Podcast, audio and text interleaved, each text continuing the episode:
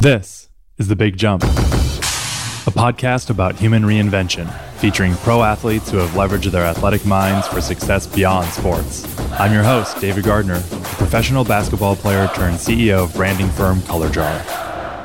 Welcome to episode one of The Big Jump. I am excited to bring you, actually, I would say I'm leaping out of my skin to bring you episode one of The Big Jump. I have poured my heart and sweat into creating this podcast series for you with the mission of inspiring your next big jump. The themes of this podcast are human reinvention and identity, and as your host, I sit down with a professional athlete in each episode to uncover his or her athletic mind and dig into the successes they've created beyond sports. This episode features Kris Humphries. This is a rare interview given by Kris and was a real joy for me because he's a close friend and was a high school basketball teammate of mine. Yet, even with all that history, I still learned things about him during our conversation. Kris doesn't give many interviews, especially of this depth and breadth, and we cover topics he doesn't normally touch. And I promise you that you've never heard Kris quite like this before. You did some homework. I, I don't really talk about that, but. You know, my belief is that human reinvention doesn't happen like a butterfly who leaves its caterpillar past in the dust. Instead, we're much more like trees, adding rings that support our newly reinvented layers. So, in each episode, I make sure to hit the seminal moments of a guest's past because those important layers shape who a guest is today and perhaps who they will become tomorrow.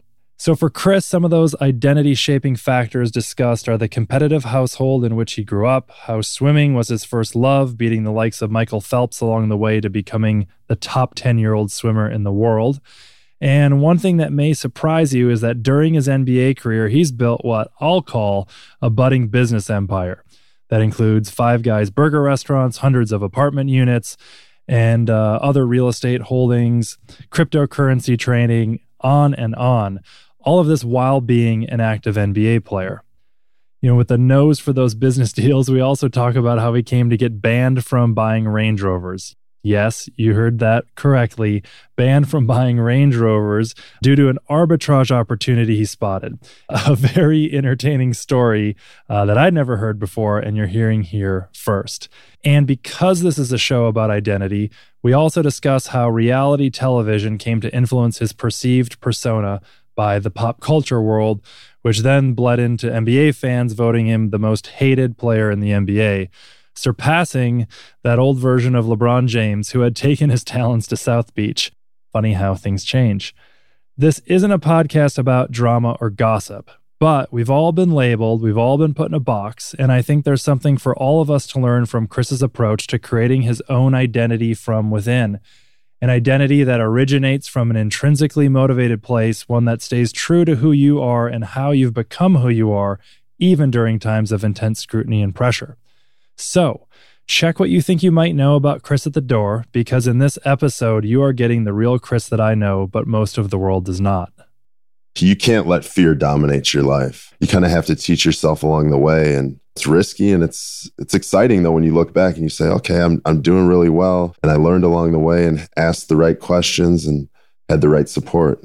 If you're listening while driving or perhaps juggling fire, don't worry because everything and everyone discussed is all for you on the website with comprehensive show notes. Just go to thebigjumpshow.com and we've got you covered. Along those lines, I want this podcast to become its best, and I learned from sports that feedback is love and improves performance. So give me some feedback. I want to create better content for you. So tell me what you liked. Tell me what could be better. The Big Jump is on Instagram and Twitter, both at Big Jump Show. And leave a quick review on Apple Podcasts because it helps get the word out about the mission to inspire someone's next big jump. And remember to subscribe if you like what you hear and might want more. There's a lot more in store for season one of The Big Jump and beyond. I want to say thank you to our sponsor, Grand Voyage, a luxury fashion brand and a personal favorite of mine that makes shoes and bags designed in LA and handcrafted in Italy. GQ says they're, quote, changing the fashion game. And I always say, if you're changing up your game, you better look the part. So use promo code The Big Jump for $35 off the beautiful bags and shoes from Grand Voyage. By the way, my favorite item has got to be the blue burnished leather high tops, which are handcrafted in Tuscany, Italy. So go check them out. See what I mean? Yes, blue leather high tops. Go to thebigjumpshow.com slash shoes. And from there, as they say, the rest is up to you. Last but not least, before jumping in, a very quick shout out to our high school basketball coach, Ken Novak Jr., and our mentor, NBA player Chris Carr. Both are mentioned in this episode, and neither Kris nor I would be in the position to even be having this conversation without the two of these great men. Thank you to all the coaches and mentors out there, but especially from me and Kris. Thank you, Coach Ken Novak Jr. and Coach Chris Carr, for changing our lives in more ways than you may ever know. So, with that, I give you my conversation with Kris Humphries.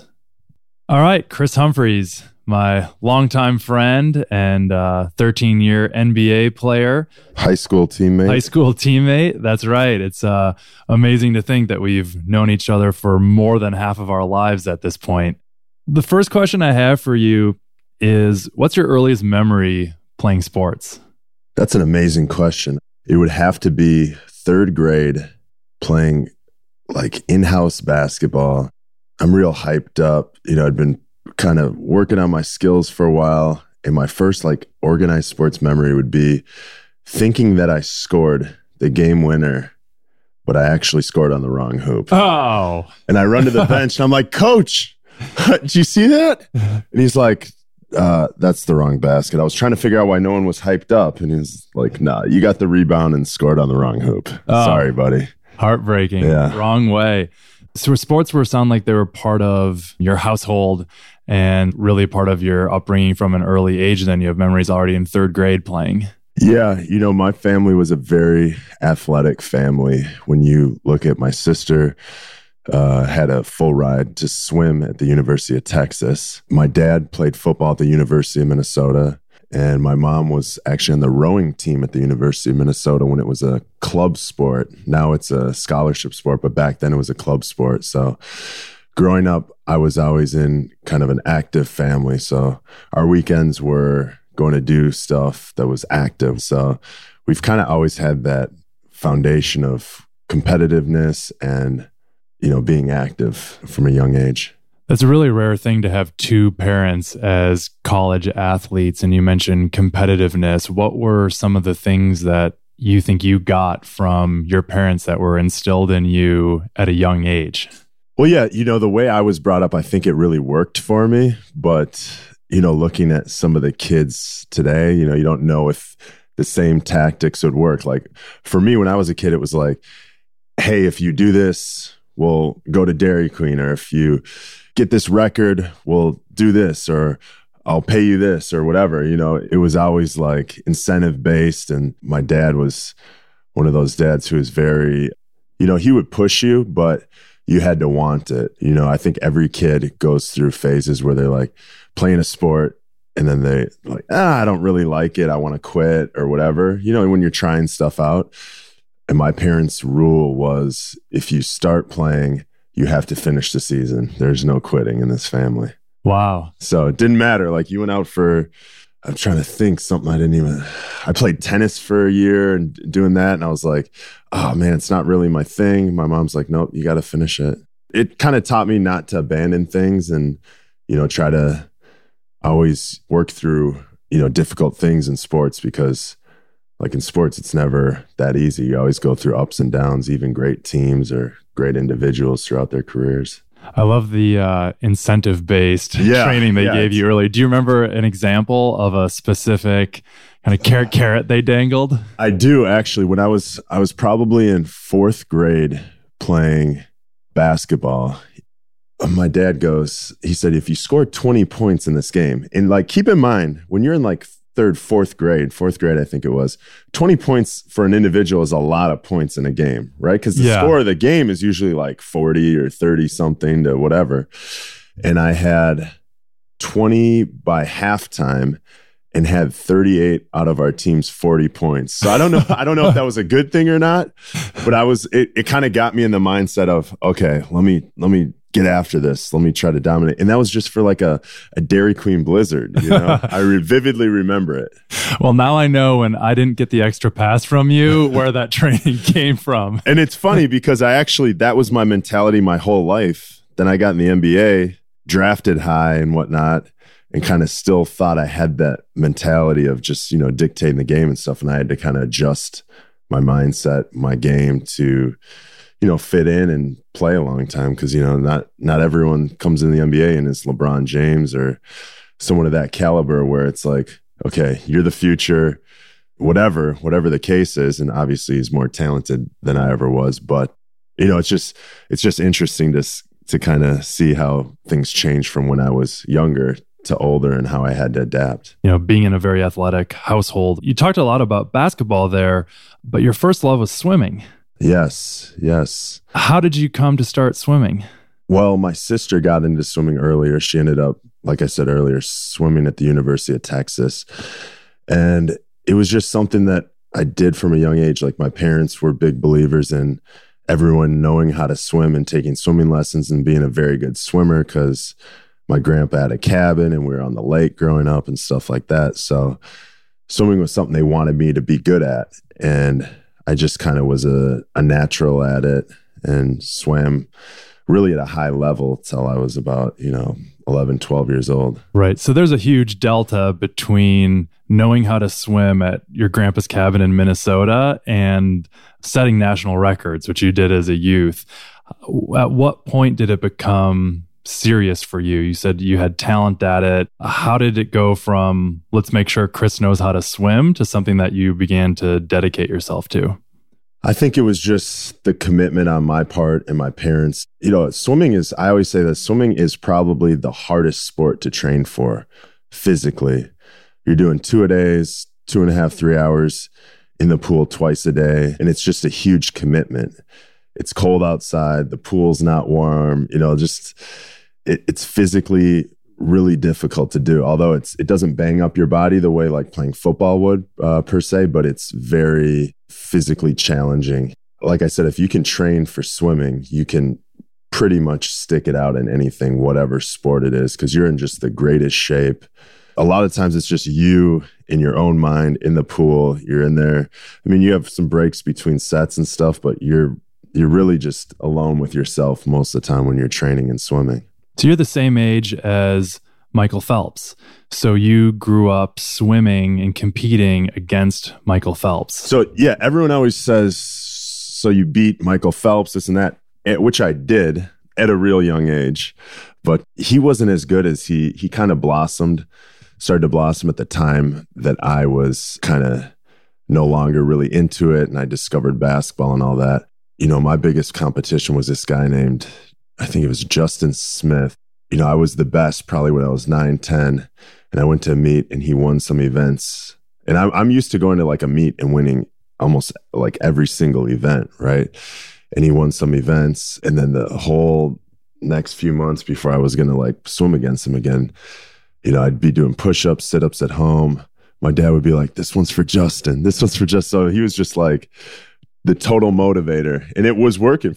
So your dad would paint an image of Justin sort of as the arch nemesis and like imagine what Justin's doing right now. Exactly. You need to do one more push up or Exactly. And then the next time I saw him, I, I you know, dominated. So this is 10 and under nationals and you placed in the top 10 in 9 of 10 events and you had the record for 50 meter freestyle and 100 meter freestyle that stood for 18 years. So you're being you're a modest wow. You guy. did some homework. I, I, don't really talk about that, but you got to be prepared. I learned that from sports too. Yeah. So yeah, but you know you're you're a humble guy. You're a, a modest Minnesota, nice Midwestern guy, and so I appreciate you talking about this. But I think it's important for you know to realize the level of success that you saw records don't hold for 18 years often. So you were really setting the bar. Right. You know, at one time, I think I had four or five national records, which I found out later were also world records at the time. So, not to be that guy, but at one point, probably at, at about 10 years old, I was probably the best swimmer in the world at right. 10 years old. I know that's not a lot of, you know, I haven't gone through puberty and whatnot, but, you know, it takes a lot of dedication to, to be good at something like that. And, you know, other kids, you know, I was blessed with some great genetics as well. You know, other kids worked hard too, maybe not as hard as me, but didn't see the same results. And that's the man upstairs or your genetics from your parents that kind of help push you that extra, you know, 10%. It's like in basketball, the difference between a great player and a and an average player can just be the smallest thing. Like there's a lot of people who are very talented, but they just don't have that last little bit to make them consistent and whatever. But they're as athletic as LeBron or you know, tall, strong. On paper it looks amazing, but they don't have that last thing that, you know, sometimes can't be taught, you know. What do you think your last little thing was? I think you know, growing up, I always was gifted athletically and I also worked really hard.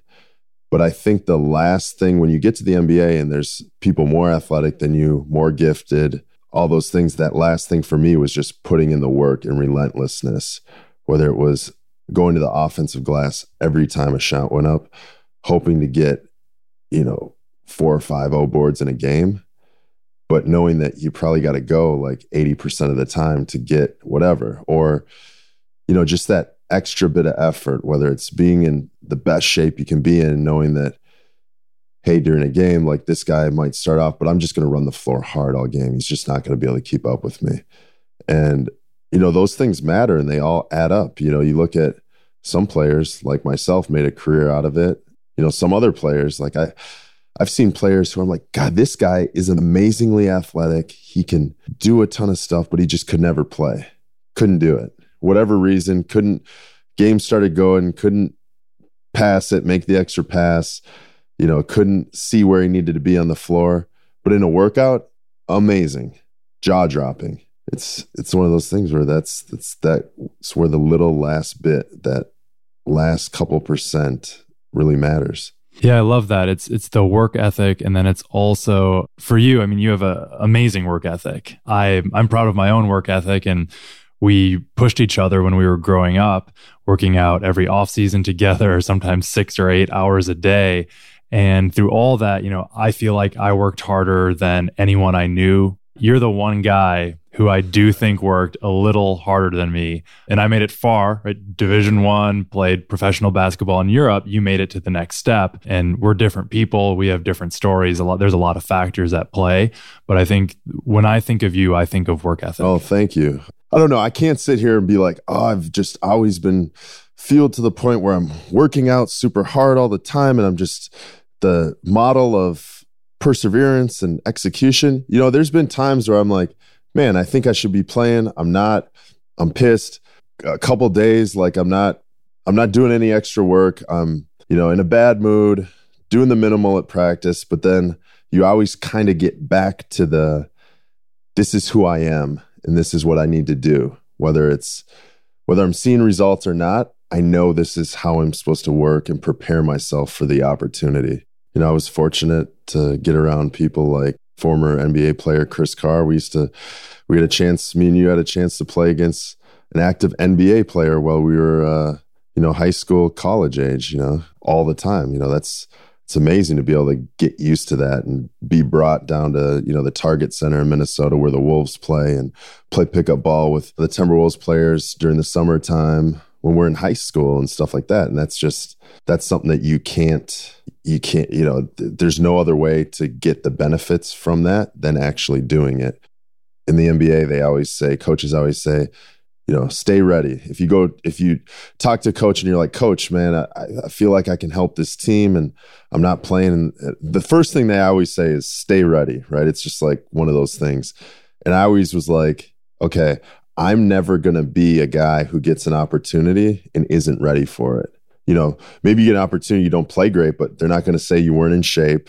They're not going to say you haven't been putting in the work, that you don't know the plays or whatnot. Like, I'm going to have all those bases covered. So I make the most out of every opportunity. And I think it's that way with anything in life. You know, you got to be prepared for, you know, if I was living on no sort of budget and just living it up and just blowing all my money right now, I wouldn't be prepared to buy more real estate or get involved in this or get involved in that. You just always have to be prepared for what's next and put yourself in a position to have success. Right. And you have been incredibly adaptable. Several seasons ago, you wore three jerseys in a three week period. Yeah. Yeah. Washington. Uh, what did I? So I got traded from Washington to Phoenix. Bought out in Phoenix and went to Atlanta. So yeah, and that was all within about 10 days. Yeah. 10 days, not even yeah. 3 weeks, 10 days. So h- how do you I mean I think about translating that to some other context and you know you're somebody works for a company and they get shipped to three different cities in a 10-day period and your life's turned upside down multiple times in a row you know, it wasn't that difficult for me, but it is kind of funny to think about. Like, I'm I'm here, I'm in Atlanta. I got I remember I I was taking a nap on a game day at about two in the afternoon, and I wake up from my nap and I see, you know, the GM, assistant GM, and my agent.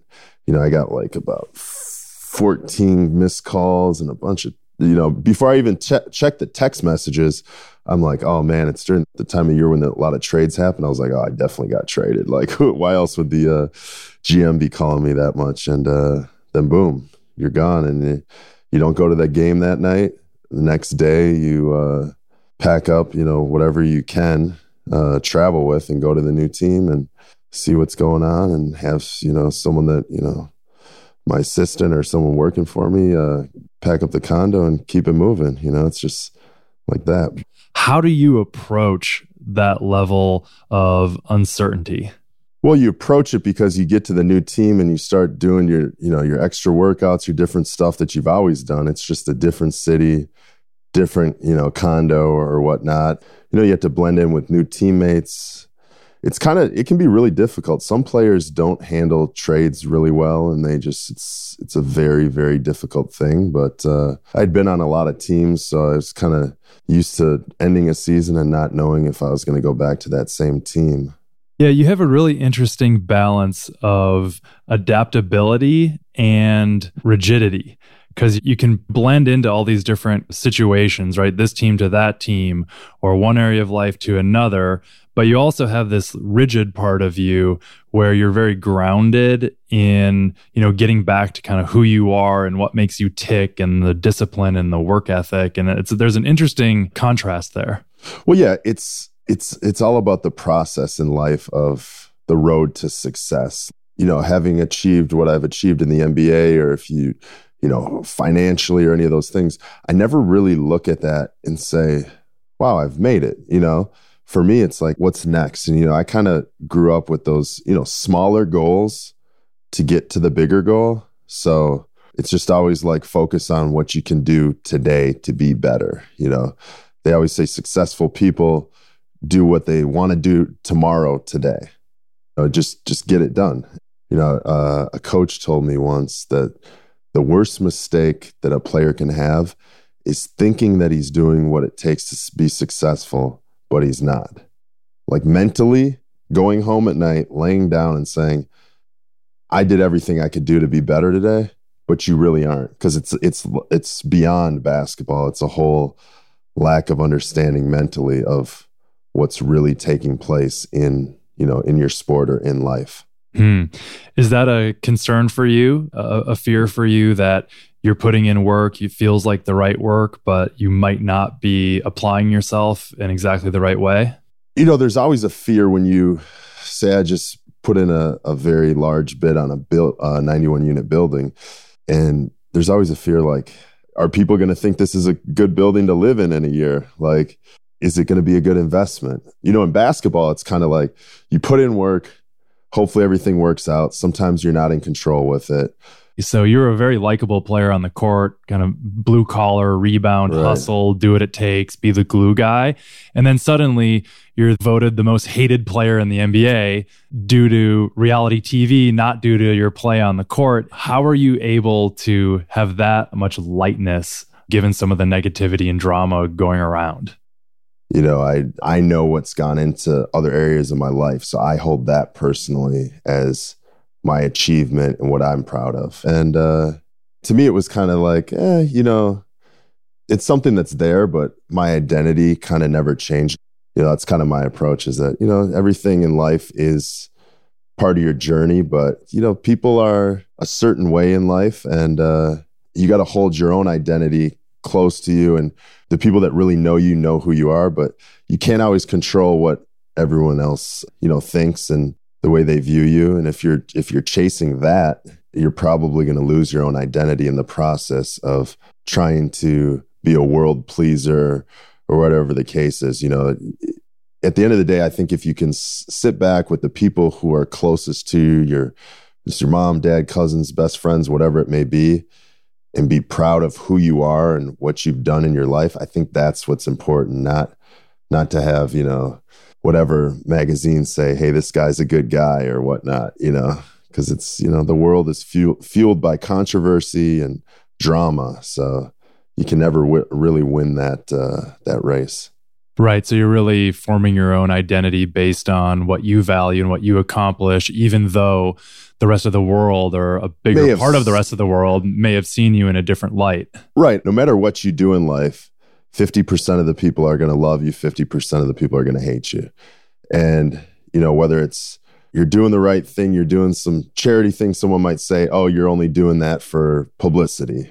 There was a period there where it really got tough and there was a, a, a bright, hot light on you and you were, you know, under a microscope. And, you know, one of the things that I admired about you during that time is how focused you were able to stay uh, at a time when it would have been very easy to become distracted. Well, I think with anything and any level of success in your life, in your sport, whatever makes you successful and whatever habits you've formed to be successful, you got to continue those things. So, throughout my career, I was kind of known for always going to the gym at night, doing extra work, those kinds of things.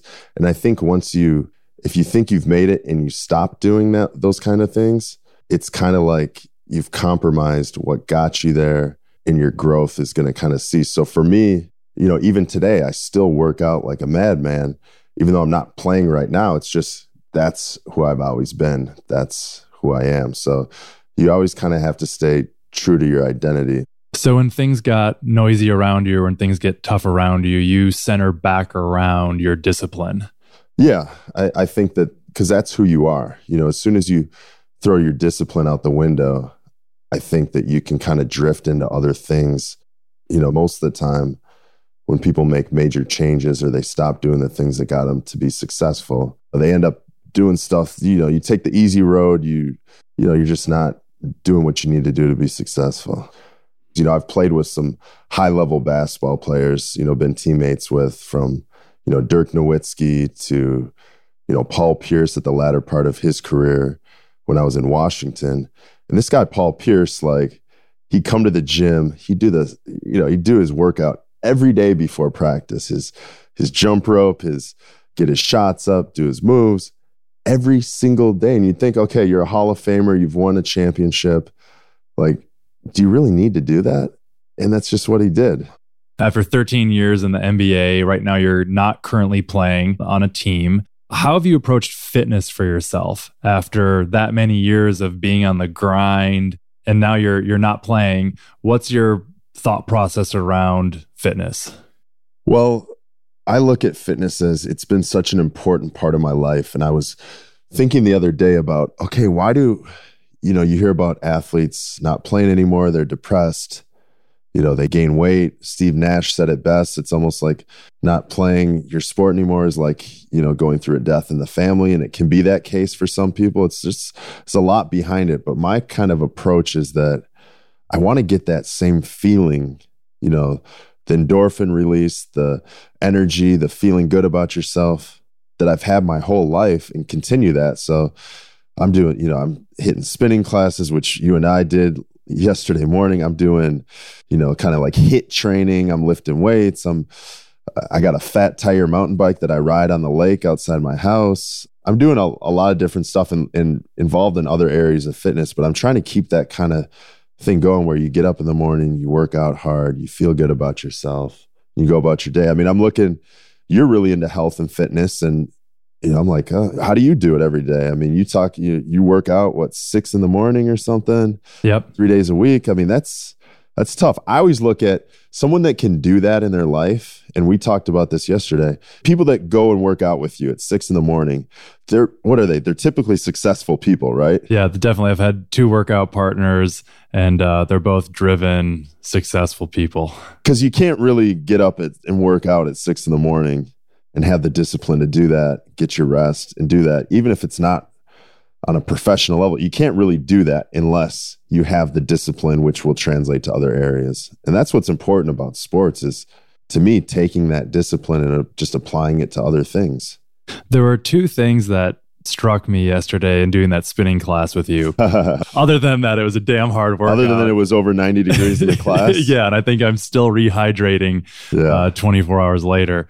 The two things that that struck me, one, we drove 40 minutes from your house to go to this one specific spin class when presumably in Minneapolis there are many other closer classes. Yeah, we probably passed about 10 places we could so that was the first thing that struck me. And then the second thing that struck me is how you've created a community. I was surprised to see how many people in the spin class you knew and you knew their names and well yeah i go down to the uh, minneapolis athletic club a lot of days and you know i just want to be competitive and around people who are working hard and excited about fitness. So you drive 40 minutes because that's where you think the most competitive like kind of high caliber situation is? Yeah. Yeah. I feel like that's the best. And, you know, you have some ex athletes in there, someone who I think is probably one of the top spin teachers that I've ever been to. And, you know, it's just, it's a whole community. You know, it's, it's, there's accountability. When I, you saw when I go in there, where have you been? You know, I was, I was out of town for 10 days and like people are like, where you been, man? Like, we're in this together, you know, and I love that. That's mm-hmm. amazing. That's just like it's what you need. It's like having teammates, you know. Right. The other thing I noticed is that after the class, you stayed, you stuck around, and you chatted it up with everyone, and you know you had that that connection, those relationships. It was it struck me that you were almost creating your own locker room dynamic that you may have had in the NBA, where after you work hard, everyone's still sweaty, but you sit around and chop it up a little bit. Is yeah, that just, is that just a reflex for you? Is that ingrained in you? I've had some teammates who is it like Jason Kapono. I played with him in Toronto. He won the NBA three point shootout one year, but I played with him in Toronto, and a lot of times like he's he's in practice, he's out of there right away. He's gone. Right? It's just what he does. Like for me, I, I always you know stretch, cool down, relax, talk to some people. You know, it's it kind of was and is my whole life. You know, that's if I had to pick something, working out is probably the most important thing that I do in my day to me. What what does it mean to you working out? Why do you why do you believe it's the most important thing in your day? I think that it's it just keeps me balanced, you know, it keeps me keeps my energy up, which, you know, a lot of people maybe if you're not into fitness, you don't really understand how going to get tired can make you feel more energized, but you obviously understand that it just it's just something that I've done for so long since I was seven years old or whatever. I just I, I need it in my life. If I if I just retired and didn't do anything, any physical activity, I would go crazy. I was I was talking over uh I was at a like a New Year's get together or a Chris I, I think it was a Christmas party at my buddy's house and there was this guy who played college football, tried to make it to the pros, didn't, didn't make it, whatever. And he's like, I don't work out at all. I did, I worked out so hard. I'm over it. I don't hit the gym. I don't do nothing. And I'm just like, I couldn't understand how he's living his life like that. And maybe it works for him, but I don't get it. I was just like almost having a panic attack thinking about if I didn't work out at all because it's like, it's so a part of my day. You know, you get up, you pack your gym bag, you know, you get try to get a cool looking outfit together and go hit the gym. You know, I don't have to wear a jersey right now of a team, so I can get, you know, a little creative or whatever it is, but you know, it's it's kind of what I do. So I'm going to take a left turn here with the conversation. So I heard, and I don't know if this is true or not. I heard you were banned from buying Range Rovers. Oh, that's funny. That's funny. is uh, that true? Yeah, yeah, that's interesting. It sounds like there's a story there. That's an interesting point. I mean, I'm already banned, so I guess we can talk about it. But um, yeah, in 2012, when they came out with the new body style, they were going like hotcakes and people were exporting them to China or reselling them here. And it was just a really, you know, lucrative time to buy a car if you could get it at the MSRP price, which is like just the regular retail price and flip them. And for me, like, dude, I really need the money. I was, you know, I'm doing well, but I bought a, I got a Range Rover and I was like, well, man, I can make, you know, thirty-five, forty thousand dollars on this car. Why would I? I'll sell it and buy another one. So I've heard of people flipping houses before. You were flipping Range Rovers. So you were buying them in the U.S. and then where were you selling them? I would sell them to a guy who was the guy that would export them. But Range Rover, if you're listening to this, I was just selling them to a guy who just I thought really wanted the car. You know, take me off the list. so this is Range Rover arbitrage. So you're buying them for one price in the U.S. and then some other guy is then selling them uh, for a higher price overseas. Yeah, I'm taking a cut. Yeah, right. but you know what? It's like, can everybody make money? I'm sure they were making a lot of money. Right. Rover was making money, so so now, yeah, currently I do have a Rover. It's leased. My buddy leased it for me, and I just pay him for it. So, you know, we're working around it, you know? Yeah. And really, though, what I think it exemplifies in you is that you're a very enterprising guy. You have a good head for business. I think I'm uh, have been very impressed with you, and you've got a nose for for business deals, and you spot these opportunities, and you're playing in a lot of different industries right now. It almost seems like the industry doesn't matter from real estate deals, this Range Rover thing, you know, cryptocurrency, Five Guys burger joints. You have your hands in a lot of things while being an NBA player. So, how did this interest in business come to be? Can you remember where this started to blossom for you? Well, my dad growing up, he you know, he was able to be around a ton because he was uh, a stockbroker all his life. And then he quit and just started trading the market on his own and doing his own thing. So he was at home. You know, obviously he was busy during like trading hours. At a young age, I used to do his spreadsheets, his QuickBooks, whatever, and put all his trades and do all that kind of stuff for him. So you're doing you're doing a financial accounting and helping place trades as a kid. Yeah, I was probably in, you know, seventh, eighth grade. I wasn't really placing trades back then. You know, everything's digital now, but back then you'd do a trade, then you get like confirms in the mail, like confirmations of the trade, and then you, you know, take the confirm, make sure everything's right, and put it in your own spreadsheet or QuickBooks. I don't know what he was using back then. And then you could kind of tell your, you know, your P and L profit loss and see where you're at for bookkeeping, taxes, whatnot. So I was doing that for him and that kind of opened my mind to numbers and you know i was always pretty good at math so my parents always made me work to get money so you so, never had you didn't have an allowance they would give you a task and then pay you yeah it. i had to work if i wanted like extra money to spend so you're you're doing all these financial transactions and learning the ropes from your dad around finance and applying your knack for numbers. Did it it just built from there? Do you remember once you had been in the NBA and you had some capital to put to use, do you remember your first real bit creative business deal? I'm in what they had at this time uh, called the 20 and under program. So back then, you didn't have to go to college at all. So people were, you know, 18 years old going to the NBA. And you were how old when you entered the NBA? 19. So I was in this program. They're kind of like, you know, I remember this lady, Krista Chin, was running it at the time. She works for the Players Association now. Uh, she used to be with the NBA, but they ask you kind of what you're interested in and all these different things. And my thing was out of the blue, I was just like real estate. I don't know.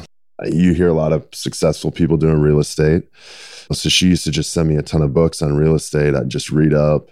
I didn't really necessarily know exactly what I was reading, but you know, you learn some things. And then that kind of planted the real estate seed. And um, throughout my career, not till really like 2000, probably nine or 10, did I actually like play a lot. So I got it in 04. And I kind of had this unstable career until 2009, 2010, where things really took off with the Nets. So the whole time I'm thinking, okay, God, if I if I can't play again, you know, if I can't do this for a long time or, you know, turn the corner and really start making a ton of money, which, you know, I'm in the NBA, I'm making a lot of money. Don't get me wrong, right? Like I don't want to be that that guy who's, you know, millions of dollars, millions of dollars, but I wanted to do as well as I could for myself. So I started to look at different things in like probably 08, you know, we had the financial crisis and all that with the mor- mortgage backed securities, you know, everything was tumbling down.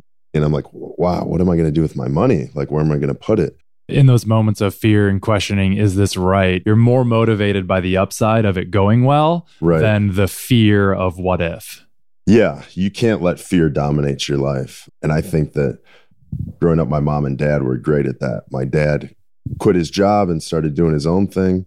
A lot of uncertainty with that, especially when you have two young kids. And that's kind of like my dad's mentality. The first thing I did when I, I, I said, okay, I want to get involved in real estate. You know, I'm asking around. I asked my dad, who who's who's into real estate that you know? And there's there's this uh, this guy Ted Bigos in Minnesota. He's the largest individual owner of real estate in Minnesota, and my dad was like, "Yeah, I, I you know, I, I, know Ted. I, I can get you his number." So I call him up, and I'm just asking this guy question after question.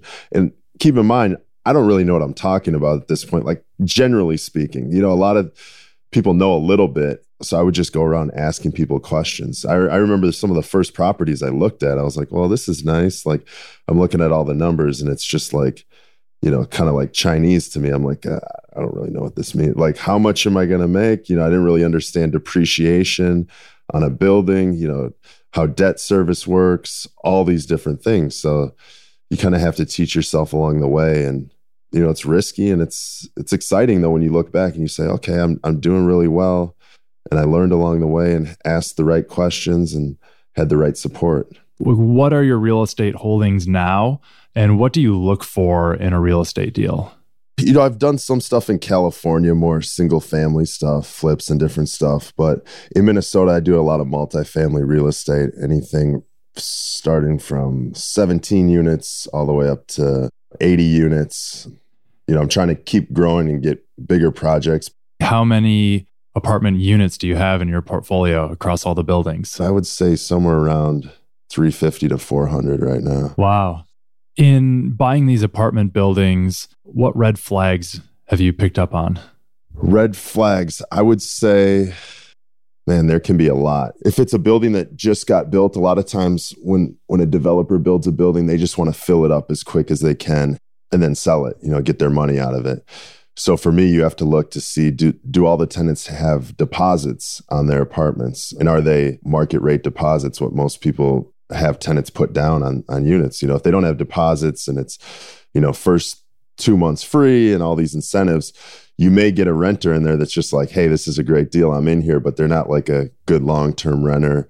A lot of times, if if the building doesn't have high standards for looking at tenants' credit credit rating and you know what kind of tenant they've been in the past, and they just want to fill it up, you know, you can inherit a building with some tenants that maybe won't treat it like it's their own place or don't plan on being there for a while and just are just in there because it's a great deal. You know, in real estate, you know, it's a lot of money at risk to make five to 10% on your cash, depending on your market. So it's it's a totally different thing. And there is a lot of fear that, hey, am I making a good decision? And hopefully this all works out because I'm committed to this. How do you deal with that with that that little voice saying, "Kris, are you sure this is the right bid? This one could fall flat, buddy." You know, you take accountability for yourself and it's basically on you. You can't say, "Hey, the coach just wasn't feeling me." So I didn't play a lot, you know? So it's a it's a totally different dynamic and you know, this is your future. You work so hard to make this money and now you want to grow it. A lot of people might make money and just say, "Hey, I've made enough." conservatively invest in some bonds and some blue chip stocks, get dividends, and live out my life modestly, which, you know, there's nothing wrong with that. But for me, I'm always trying to find that competitiveness of growing something, getting better, trying to be the best at something.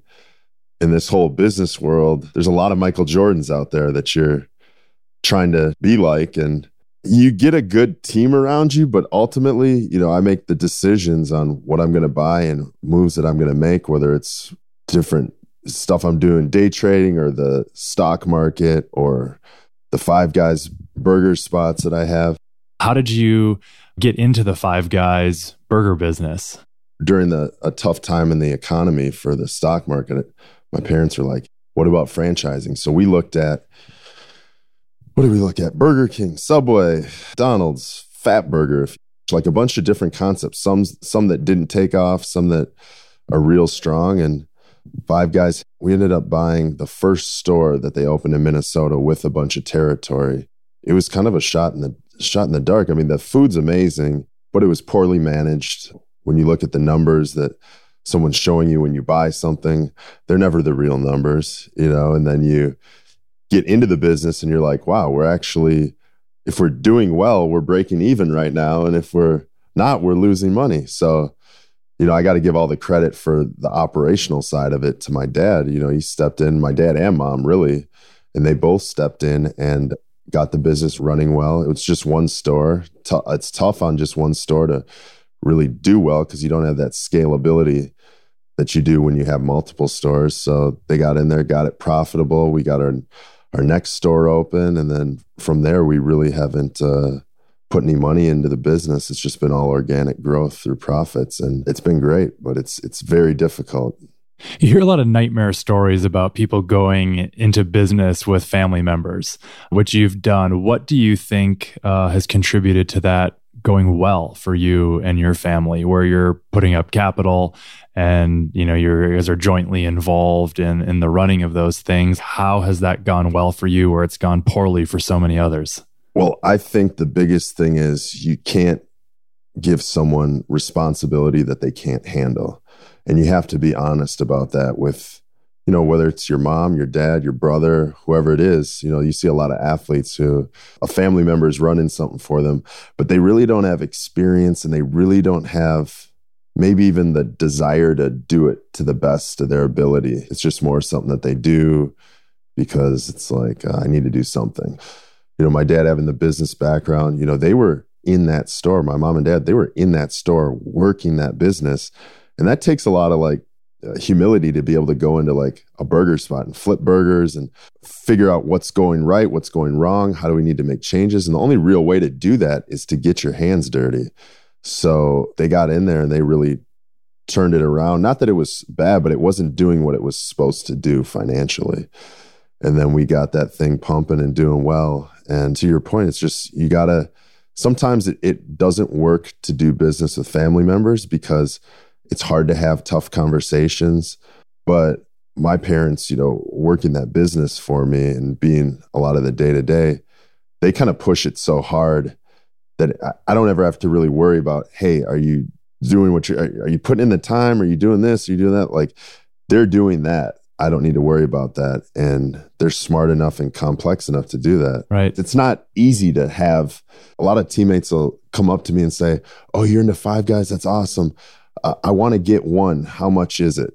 And I'm just like, well, you're so far from being able to do it and, and own it personally. Maybe you can have a buy into a group and they can run it for you or whatnot. And, you know, one of those deals through your financial advisor, invest in a group. But just to do one, like it's just, it's so complex and so difficult. And you need to do more than one to really get the benefits of you know, having managers that manage multiple stores or your insurances will come down the more stores you have, food costs, you know, labor, being able to have employees go from one store to another and different things like that. So it's just so complex that you're like, ah, how do I answer this question? Uh, you should really look into it. And something great the NBA is doing is they do like a summer franchising program.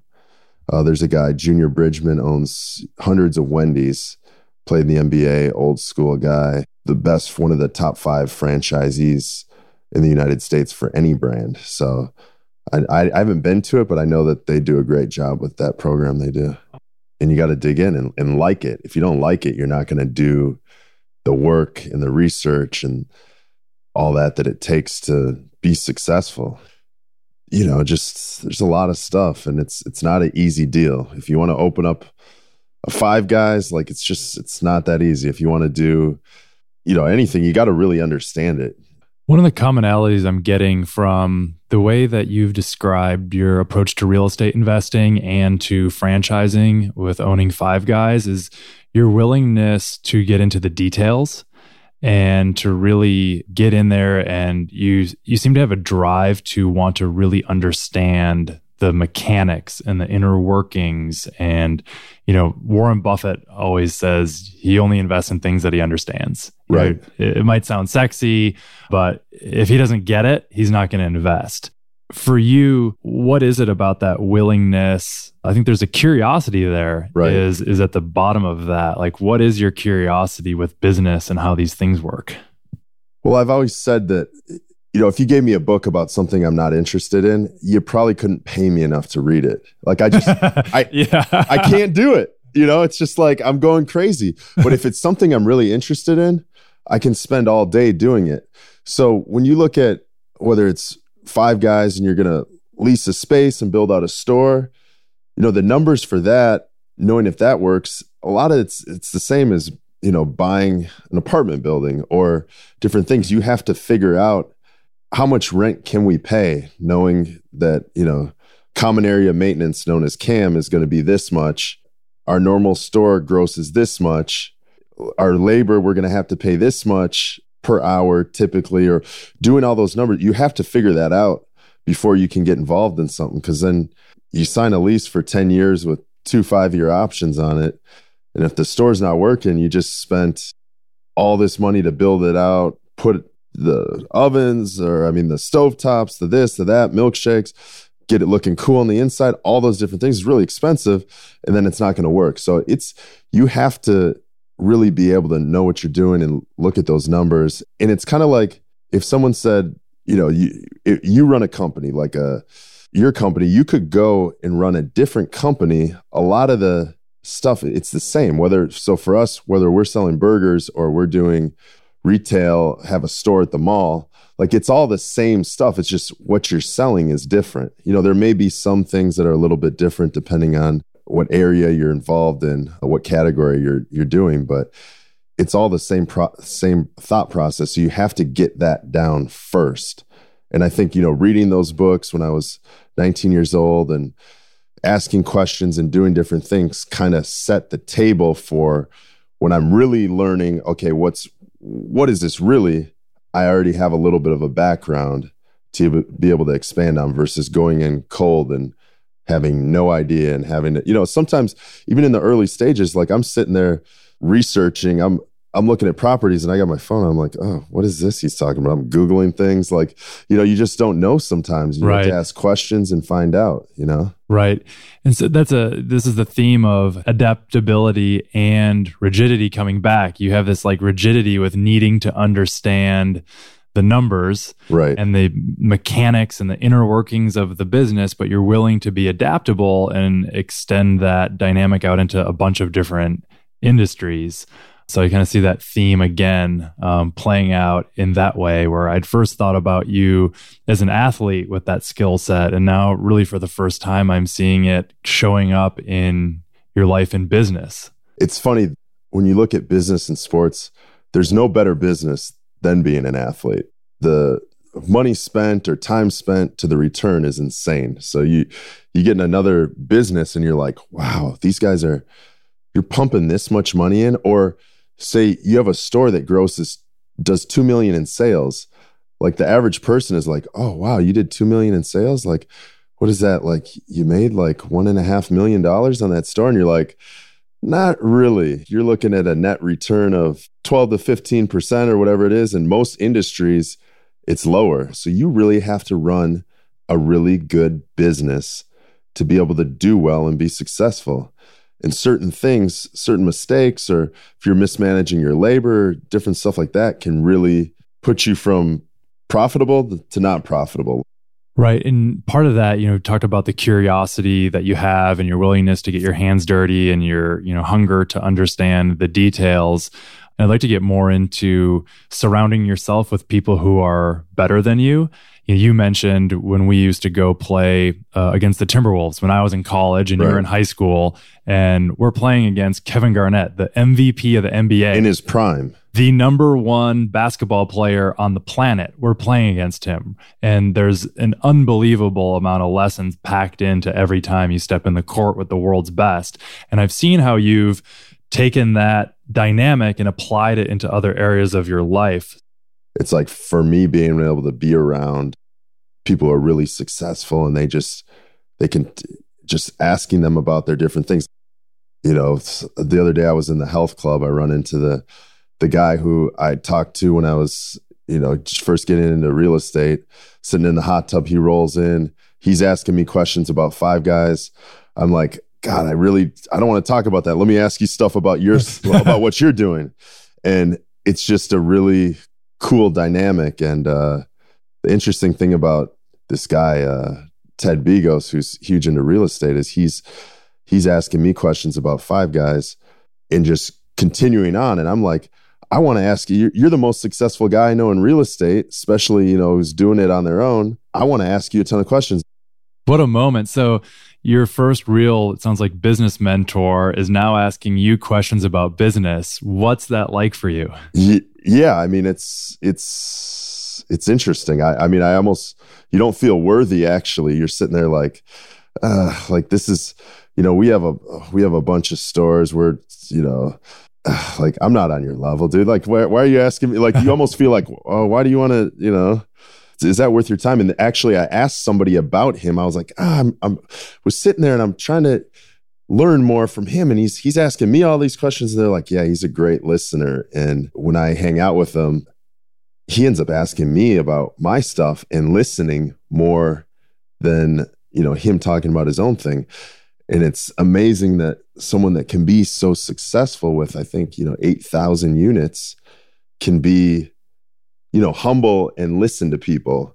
And that's probably a testament to him being so su- successful is that, you know, sometimes when you're talking, you don't, you miss an opportunity to hear something you need to hear. Mm-hmm.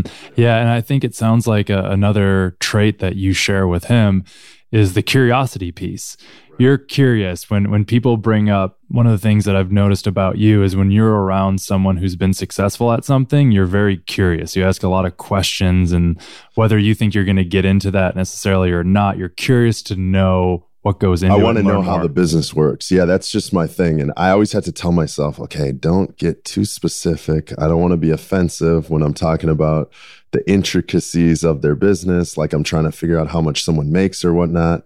I just want to know kind of how you become successful in that business and what's important as far as you know operations or whatever you're doing to scale a business or even just start one and be you know successful at it so hopkins high school national powerhouse where we both had the opportunity to play for a uh, amazing coach. So legendary. Legendary coach. Yeah absolutely. Ken novak jr you know espn national coach of the year. He would always say hey choose your friends carefully. If your friends are guys who go ride the escalator at the mall, uh, you know, that's probably what you're going to end up doing. If your friends are studying and getting good grades, that's probably what you're going to end up doing. He said association breeds assimilation. Correct. Unbelievably well put. I really took that to heart. You have as well. And how did you use that dynamic to approach cryptocurrency? You know, I I've had friends that you know, as it was getting going and I'm hearing more about it, doing research, I'm a part of a uh, a little crew. We call ourselves the uh, Cryptomaniacs. Wait, tell me about this crew. What do you mean you're involved in a little crew? Uh, well, we're on a uh, a group chat, and I know most of the guys from growing up in Minnesota. Some of them are anywhere from wealth managers to uh, one of the guys works at Credit Suisse and researches oil companies. Another guy's a a um, consultant on global markets. You sought out counsel works. from um, the Winklevoss twins from Facebook. Yeah, you uh, know, the social network fame. Oh my God, those guys were talking about cryptocurrency back in 2011, 12. I remember I was on a cruise, uh, kind of a conference on a cruise called Summit at Sea, and um, the Winklevoss twins were on that. And I remember them talking about cryptocurrency way back then. And I was like, ah, I don't know. It sounds kind of crazy, kind of risky. But you heard the same things and you got really curious about it and you dug in deep and you've now, you know, taken action in it. So you've got the, is it the cryptomaniacs? Yeah. I, I, would so. say that, I would say that, uh, you know, I did hear about it early on at a Rangers hockey game with the Winklevoss twins. One of my buddies introduced us. We, watched a game and they were talking about it a little bit. But I really got into it when my childhood neighbor and one of my best friends was talking to me about it. You know, just kind of dove in. And, you know, luckily I dove in at a time when, you know, I was able to, who knows what a good price or not a good price is on this stuff right now, because we've kind of been up and down and down right now. But, uh, you know, I was able to learn at a time where, you know, able to make some money and, you know, build a, a nice little portfolio. And right now we're all weathering the storm, but uh, it's it's been fun. And there's a lot of junk coins out there, a lot of a lot of trash, but there's a lot of things that have great technology behind them. Are very useful and like we were talking about the other day, blockchain technology is here to stay, whether it's for you know cities and or municipalities or for banking or using blockchain with uh, smart contracts and different stuff like that. To, I'll have to learn the ropes from you. You'll be one of the experts I surround myself with.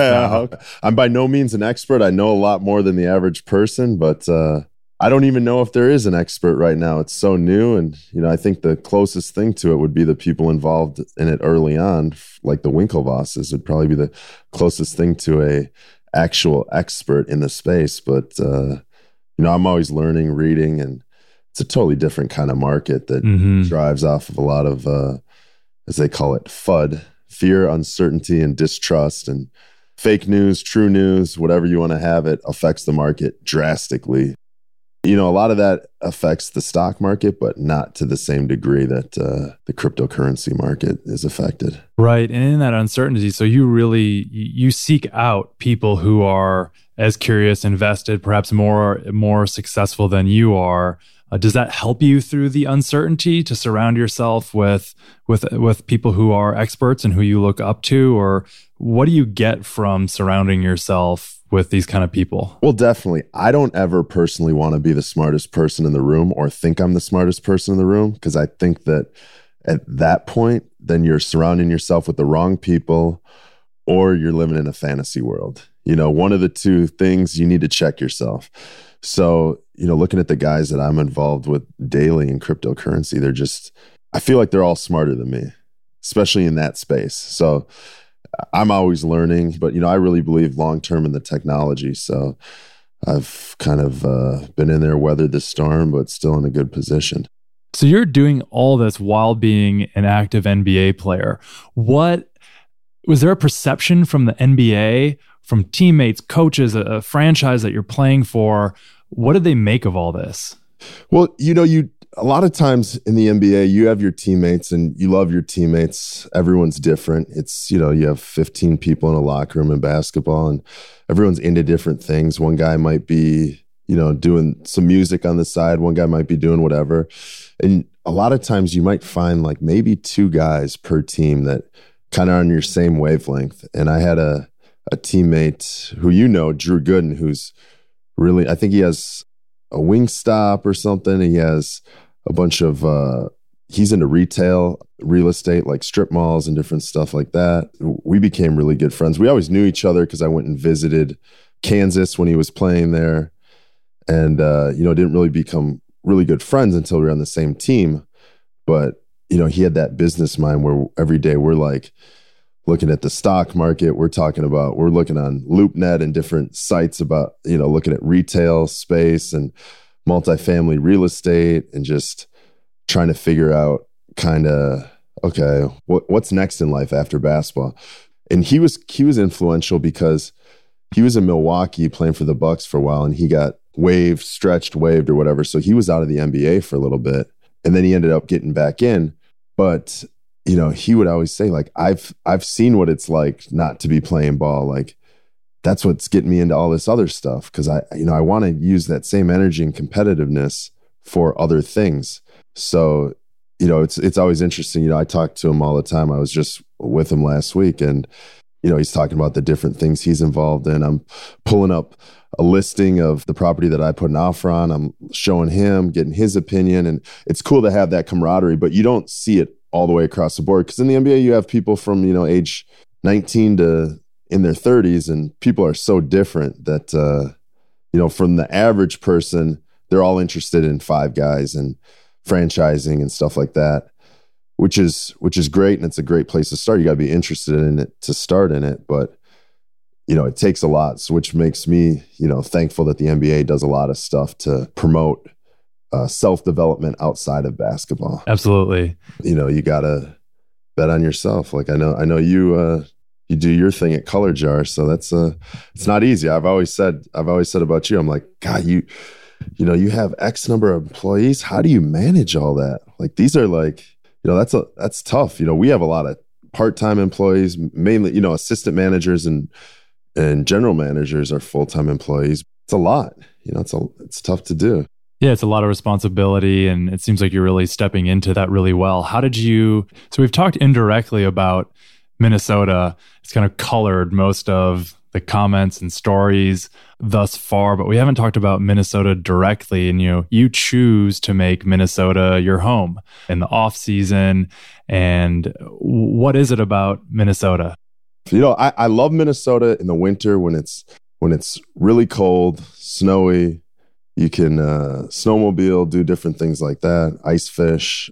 But then then you get to the summer, and anyone who's been to Minnesota, even if you've just like flown over Minnesota, you fly in and you just see all this green trees and lakes and it's just the most beautiful thing and you know i've grown up on lakes from when i'd go up to my grandfather's lake in the summertime to my parents moving on a lake when i was in about ninth grade and then you know my first home being on a lake in minnesota so it's just kind of the lake life i love to i love to get out there do some wake surfing uh, you know, got some jet skis, different fun activities. As you know, you've been out there. Absolutely. Did you wake surf last time you were? I haven't. I haven't yet. Uh, we got to get up there. You know, I see the photos of you.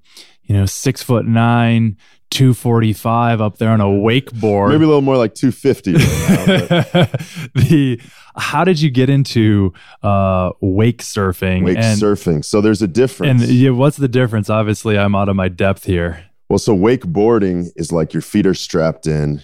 It's a longer rope. You, you you go behind these boats that cast these big waves. So you're on a lake behind a power boat, right? And you're surfing on the wake that's created by the boat. So it's almost like this wave that's continuous that's coming from the engine. Right. And with technology now and the way they weight the boats down, these uh, surf boats cast like a, a pretty big wave that's probably, you know, three feet high, maybe two and a half, three feet high, and just surf it. You know, you can do whatever whatever you would do on the ocean in terms of you know tricks. If you're on a skimboard, there's a lot of stuff you can do. You know, I'm a little more basic and beginner level, although I it, it may look like I'm pretty good, but if you look at the people who are really good, it's amazing. Those guys usually weigh like 150, 60 pounds, so it's a lot easier to stay in the wave and have you know that propulsion because you're lightweight you know right. So the so it's the it's the minnesota summers and the lake life and all those activities that really keeps you because you could live anywhere in the world. Right right. And you know you you choose to come here you choose to come back. What about the people? When you think about minnesota people what do you think about? Well you always hear like minnesota nice. I think that the people here have been great supportive of, uh, around my career even. You know you you might go in the grocery store and some guy will be like, "Hey, uh, I used to watch you at Hopkins," or you know, whatever. There's a big community around supporting, you know, high school sports in Minnesota. I remember just, you know, the Rosen Sports Sunday shows and the, you know, a lot of people talk about Texas football. Like you get that sense with like Minnesota basketball. Maybe not on that level, but it's still that kind of community. If you could um design your ideal day, what does that look like for you? So, like, absolutely script your perfect day. Walk me through what happens. Uh, what time do you wake up, and then what happens next? If it was the summertime, I would try to start my day a lot earlier. You know, get up like my whole my whole career as a basketball player. Summertime training, I'm up at like six o'clock. I'm a big coffee guy, as you know. We made a uh, caribou run this morning. Big coffee guy, and uh, get a coffee get to the gym. I usually don't eat much before I go to work out. I'm in the gym by seven, seven thirty, and I'm done with everything by one or two o'clock, so I can go hit the lake. That's like my day. Get up early so I can hit the lake and be out there. I love it. Even uh, even on designing your perfect day ever is filled with work ethic and hustle. Well, because to me, it's it's fun. Like, what are, what are you gonna do? Go shopping? You're gonna like what's what's really fun? I think trying to grow something is fun. Whether it be grow yourself or grow a business or that challenge. Yeah, I mean, I got to imagine that you could work for a lot of different companies and I'm sure you get offers all the time, but one you want to be your own boss, I'm assuming, and it's fun to grow something and, and see it grow. Like I, I I don't know any other reason why you would not just go work for a huge company and work your way up unless you had that mindset. Yeah.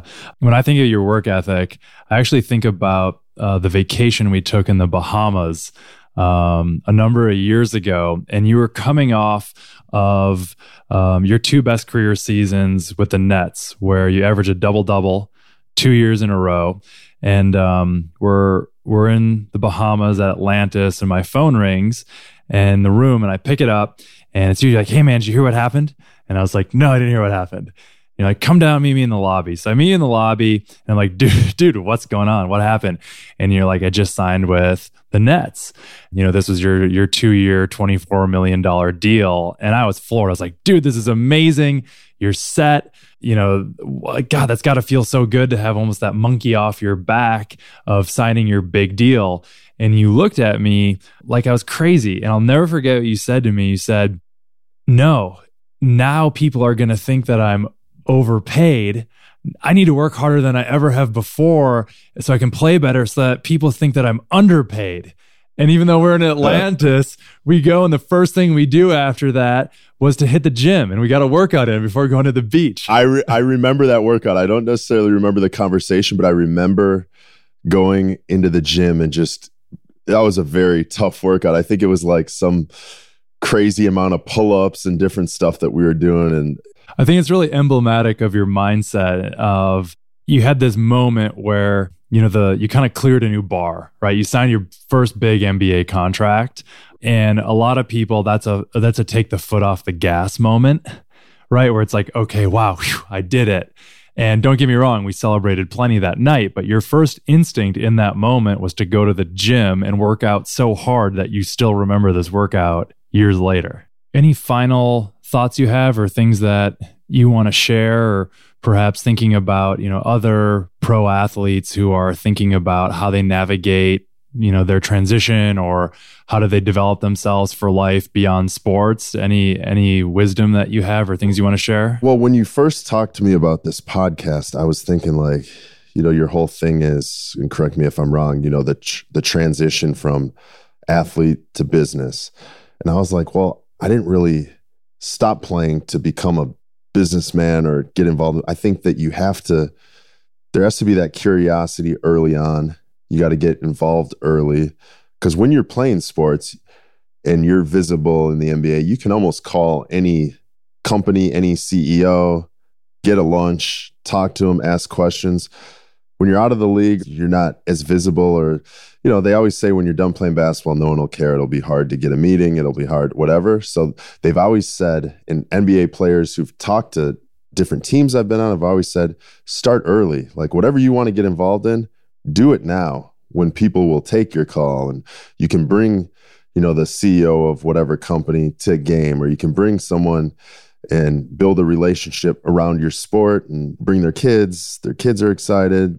It's it's a fun thing and it's a good conduit to other things. You know, I focused on that and then I was like, oh, is podcast about after, but I've I've really been doing it for a while.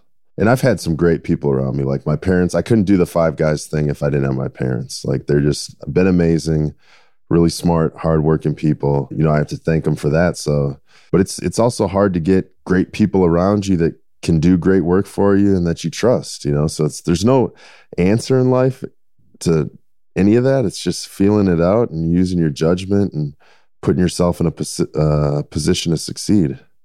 Great. Well, thanks for being such a shining example of an athlete who is much more than only an athlete and um, for sharing so much about your approach to finding success beyond sports. This has been an awesome conversation and uh, I appreciate you being so uh, open and, and sharing so much knowledge with me and, and with everyone else.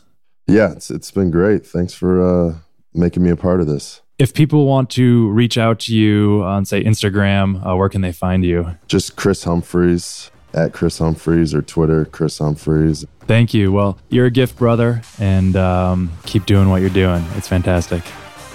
There are comprehensive show notes and links to everything and everyone mentioned in this episode at thebigjumpshow.com. If you're listening while driving or perhaps juggling fire, don't worry because everything and everyone discussed is all for you on the website with comprehensive show notes. Just go to thebigjumpshow.com and we've got you covered. Along those lines, I want this podcast to become its best. And I learned from sports that feedback is love and improves performance. So give me some feedback. I want to create better content for you. So tell me what you liked, tell me what could be better. The Big Jump is on Instagram and Twitter, both at Big Jump Show. And leave a quick review on Apple Podcasts because it helps get the word out about the mission to inspire someone's next big jump. And remember to subscribe if you like what you hear and might want more. There's a lot more in store for season one of The Big Jump and beyond. I want to say thank you to our sponsor, Grand Voyage, a luxury fashion brand and a personal favorite of mine that makes shoes and bags designed in LA and handcrafted in Italy. GQ says they're, quote, changing the fashion game. And I always say, if you're changing up your game, you better look the part. So use promo code The Big Jump for $35 off the beautiful bags and shoes from Grand Voyage. By the way, my favorite item has got to be the blue burnished leather high tops, which are handcrafted in Tuscany, Italy. So go check them out, see what I mean. Yes, blue leather high tops. Go to thebigjumpshow.com slash shoes. And from there, as they say, the rest is up to you. This is The Big Jump, a podcast about human reinvention, featuring pro athletes who have leveraged their athletic minds for success beyond sports.